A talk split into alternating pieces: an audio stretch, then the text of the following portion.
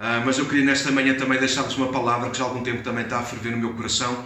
Uh, e, naturalmente cai fruto destes dias também, então hoje eu quero partilhar-vos uh, sobre o tema é Tudo vai bem. Hoje está na moda e ouve-se muito e faz algum sentido, não é? Dentro do panorama que nós estamos a viver hoje, ouvir este tipo de expressão e passarmos e partilharmos isto uns com os outros só que isto ficou-me aqui a pensar na minha cabeça, a maior parte já me conhece, tenho uma cabeça grande, gosto de pensar muito, e isto ficou-me aqui a bater de um lado para o outro, e eu acredito que isto é mesmo de Deus também para nós. Então, nesta manhã eu quero partilhar-vos sobre isso. Então, eu fui aonde está esta expressão, pelo menos numa das versões da Bíblia, João, João Ferreira de Almeida, e encontra-se uma história que está no segundo livro de Reis, no capítulo 4, e esta frasezinha, ela aparece no versículo 23, e eu vou ler o versículo e depois já vos vou contextualizar na história para não estar a ler toda a história eh, para vocês aqui online e no vídeo, não ficaria tão bem. Então diz assim o versículo 4, o versículo 23 do capítulo 4, segundo livro de Reis, diz: E disse ele, o marido, porque vais a ele, ao profeta, hoje, não é lua nova, nem sábado. E ela, a esposa, a mulher, disse: Tudo vai bem. Noutras versões dirá: Não te preocupes, está tudo ok. Mas esta expressão eu gosto dela: Tudo vai bem. E isto mexeu comigo. Então, o contexto desta história é o de uma família que acabara de perder um filho. Um momento de luto. A mulher quis entender o porquê que, o que é que Deus estava a fazer. Deu-lhe o filho, agora tirou, ah, de repente. Contudo, no meio de tantas incertezas, perguntas, dúvidas, tristeza, eu escrevi até, se calhar, alguma pinga de ira, possivelmente, aquela mulher não perdeu, ou pelo menos não quis perder a confiança no seu Deus apesar de ter perdido um filho, não podia fazer nada em relação a isso. Então ela tentou lutar pela fé que ainda tinha na sua alma, pelo seu Deus. E isso ela podia fazer. E no fundo é isso que eu quero partilhar convosco esta manhã. Há coisas que nós não vamos conseguir alterar, mudar mas há coisas pelo contrário, pelo outro lado, que nós devemos continuar a cultivar e a guardar. E a nossa alma é uma delas. E é disso que eu quero falar convosco esta manhã.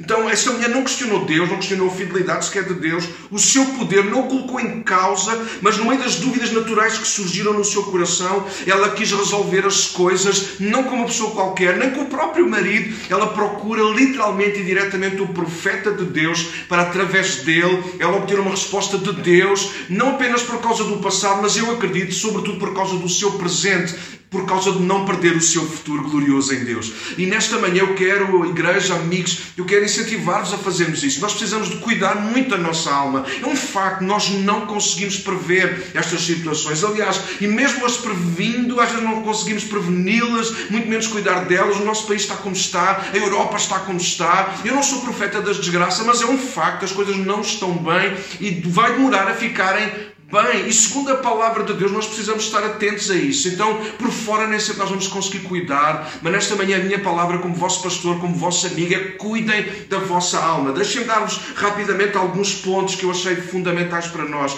Primeiro é que nós não podemos ficar presos ao que nós não podemos mudar. Eu acho isso interessante. E a nossa história, ou melhor, a protagonista da história, ela vai fazer isso. Ela vai procurar o profeta, não para tentar resolver o problema do passado. Não é ela que pede a ressurreição do menino, mas ela quer, ela não quer, aliás, ficar presa a esse problema. Ela quer continuar a avançar na sua vida, na sua caminhada com Deus, na sua vida familiar, etc. E eu, eu achei interessante, ela procura o profeta literalmente, diretamente, para ouvir a voz de Deus. E eu escrevi alguma coisa que eu acho que é interessante. Precisamos ouvir Deus para a nossa própria sanidade mental. Nós precisamos tirar tempo para ouvir Deus. Nós precisamos ouvir a voz de Deus pela palavra, pelo Espírito, por um vídeo como este. Nós precisamos, porque quem só ouve o eco das suas emoções, dúvidas, falhas ou de outras pessoas, naturalmente sofrerá as consequências disto na sua alma.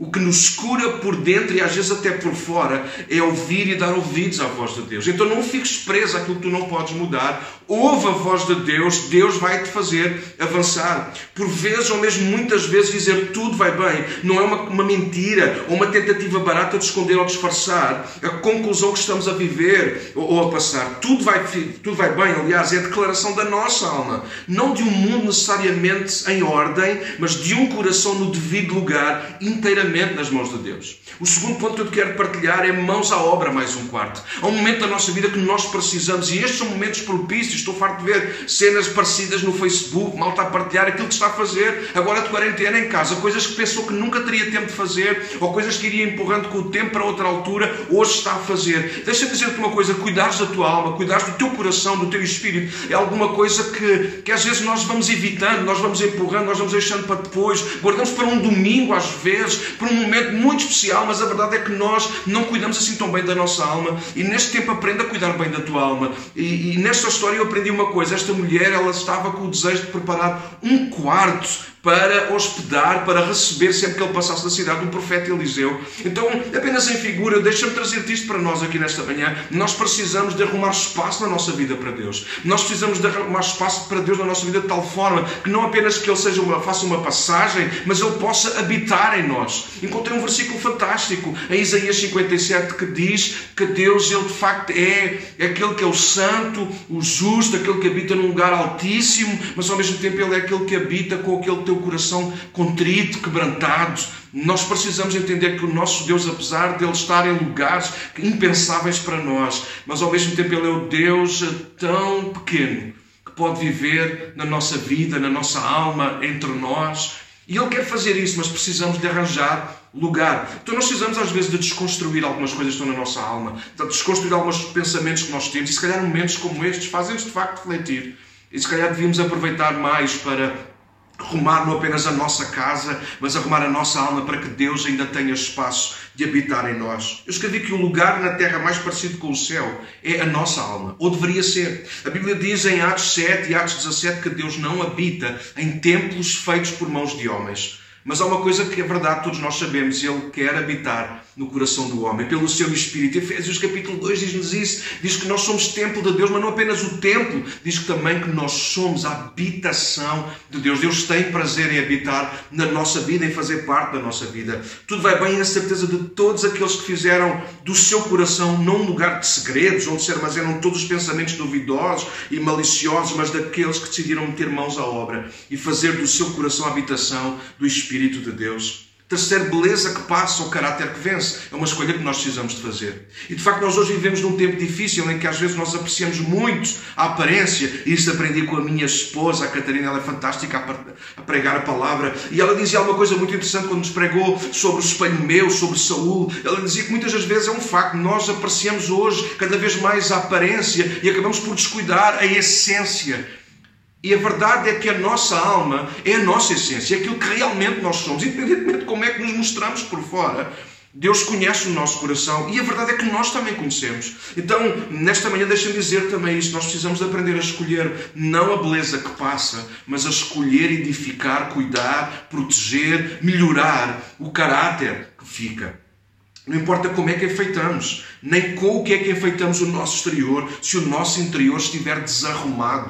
Eu acho interessante, Pedro escreveu isto na sua primeira carta. Sim, ele falava, falava para as mulheres, mas eu vejo ali a figura também da igreja. Ele dizia que o efeito da mulher não, é, não seja no seu exterior, mas seja de facto no espírito adornado, num coração quebrantado. É alguém que de facto tem uma alma voltada para Deus. Uma alma não tem espaço para Deus, como aquela mulher preparou um quarto. Tudo vai bem, não pode ser a beleza passageira que o mundo tenta impor impor, mas a paz de espírito de quem vive realmente com Jesus Cristo. Em quarto lugar, deixa-me dizer-te: o bem mais valioso confiado a nós é a nossa alma. A nossa alma vale mais do que qualquer outra coisa, pelo menos para Deus. Deixa-me dar três dicas acerca de Jesus em relação à alma. Jesus veio para trazer descanso não ao nosso corpo, mas à nossa alma, Mateus capítulo 11. Ele declarou que não nos aproveitaria nada ganhar o mundo inteiro se perdêssemos a nossa própria alma, Mateus capítulo 16. Jesus lembrou-nos que amar a Deus deveria ser alguma coisa que deveria ser feita de todo o nosso coração, com todo o nosso entendimento, mas também com toda a nossa alma, ou seja, aquilo que se vê no exterior deveria ser de facto o fruto de alguma coisa que está a acontecer dentro de nós, a nossa paixão pelo Senhor. Jesus deu a sua vida, disse-nos Pedro, pela salvação da nossa alma. Sim, claro que o corpo está envolvido também no processo de salvação, mas é um, facto. A alma, para mim, é o lugar preferido de Deus na nossa vida. Porquê? Porque é lá que Ele habita. É com ela que o Espírito Santo fala, comunga, partilha. É lá que todos os, os nossos segredos são, são tratados diante de Deus. Às vezes coisas que mais ninguém sabe. Oh, eu não estou falar de coisas más, estou a falar de coisas que só entre nós e Deus sabemos. A nossa alma deveria ser o nosso bem mais precioso. Embora ser honestos, nem sempre nós a tratamos da melhor maneira. Às vezes nós armazenamos lixo, às vezes vivemos de mentira, às vezes tentamos enganar a nós mesmos, os outros, e às vezes até próprio Deus. E esse quarto, esse lugar que deveria ser a habitação de Deus, começa a ser a dispensa de uma vida vazia e de fingimento. Nesta manhã, ouve bem aquilo que nós estamos a partilhar. Guarda a tua alma, cuida do teu coração, como diz Eclesiastes, como diz Provérbios, perdão. Nós precisamos de cuidar muito do nosso coração, porque ele é a habitação de Deus. Deixa-me terminar com o seguinte: se Cristo habita em nós, a nossa alma descansará. Tudo vai bem. É o grito silencioso e tranquilo da nossa alma, perante circunstâncias e inimigos que procuram destruir-nos e anular-nos. Tudo vai bem não é um sentimento ou sentimentalismo, é a nossa identidade em Cristo, com Ele, nele, somos mais do que vencedores. Tudo vai bem não é um efeito para disfarçar. O que nos cerca é a verdade que vem de dentro e que nos faz triunfar sobre qualquer coisa, sobre qualquer batalha, porque Deus vive em nós e Ele é a nosso favor. Tudo vai bem não é um grito de desespero, é o hino da alma que espera em Deus. Tudo vai bem a convicção de que, ainda que a terra se mude, ainda que os montes transportem para o meio dos mares, ainda que as águas rugem e se perturbem, ainda que a figueira não floresça e não haja fruto na videira, ainda que a colheita da azeitona não dê nada e os campos fiquem vazios e improdutivos, ainda que os rebanhos morram nos campos e os corrais fiquem vazios, mesmo assim me alegrarei e descansarei no Senhor, exultarei no Deus da minha salvação. A minha alma encontrou descanso em Cristo, não sei a tua.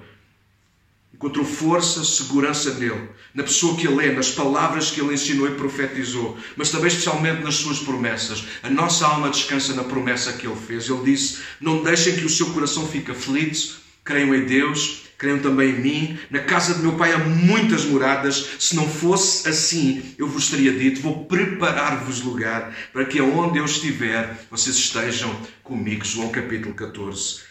Precisamos de alimentar a nossa alma, de cuidar dela, de limpá-la, de protegê-la com as promessas de Deus. Lembra-te disto. Deixa-me terminar antes de dar-te um abraço. Não, não te prendas àquilo que tu não podes mudar. Fica firme em Jesus. Faz da tua alma a habitação de Deus. Não escolhas a beleza que passa, a aparência. Escolhe o caráter que fica. Não investas na aparência. Trabalha na essência. O nosso bem mais precioso é a nossa alma. Jesus pagou com a sua vida para nos resgatar. Se Jesus é o teu Senhor, a tua alma ela vai descansar. Lembra-te disso. Cuida bem do teu coração, cuida bem da tua alma. Ele está no controle de todas as coisas. A nossa alma nele pode, pode descansar.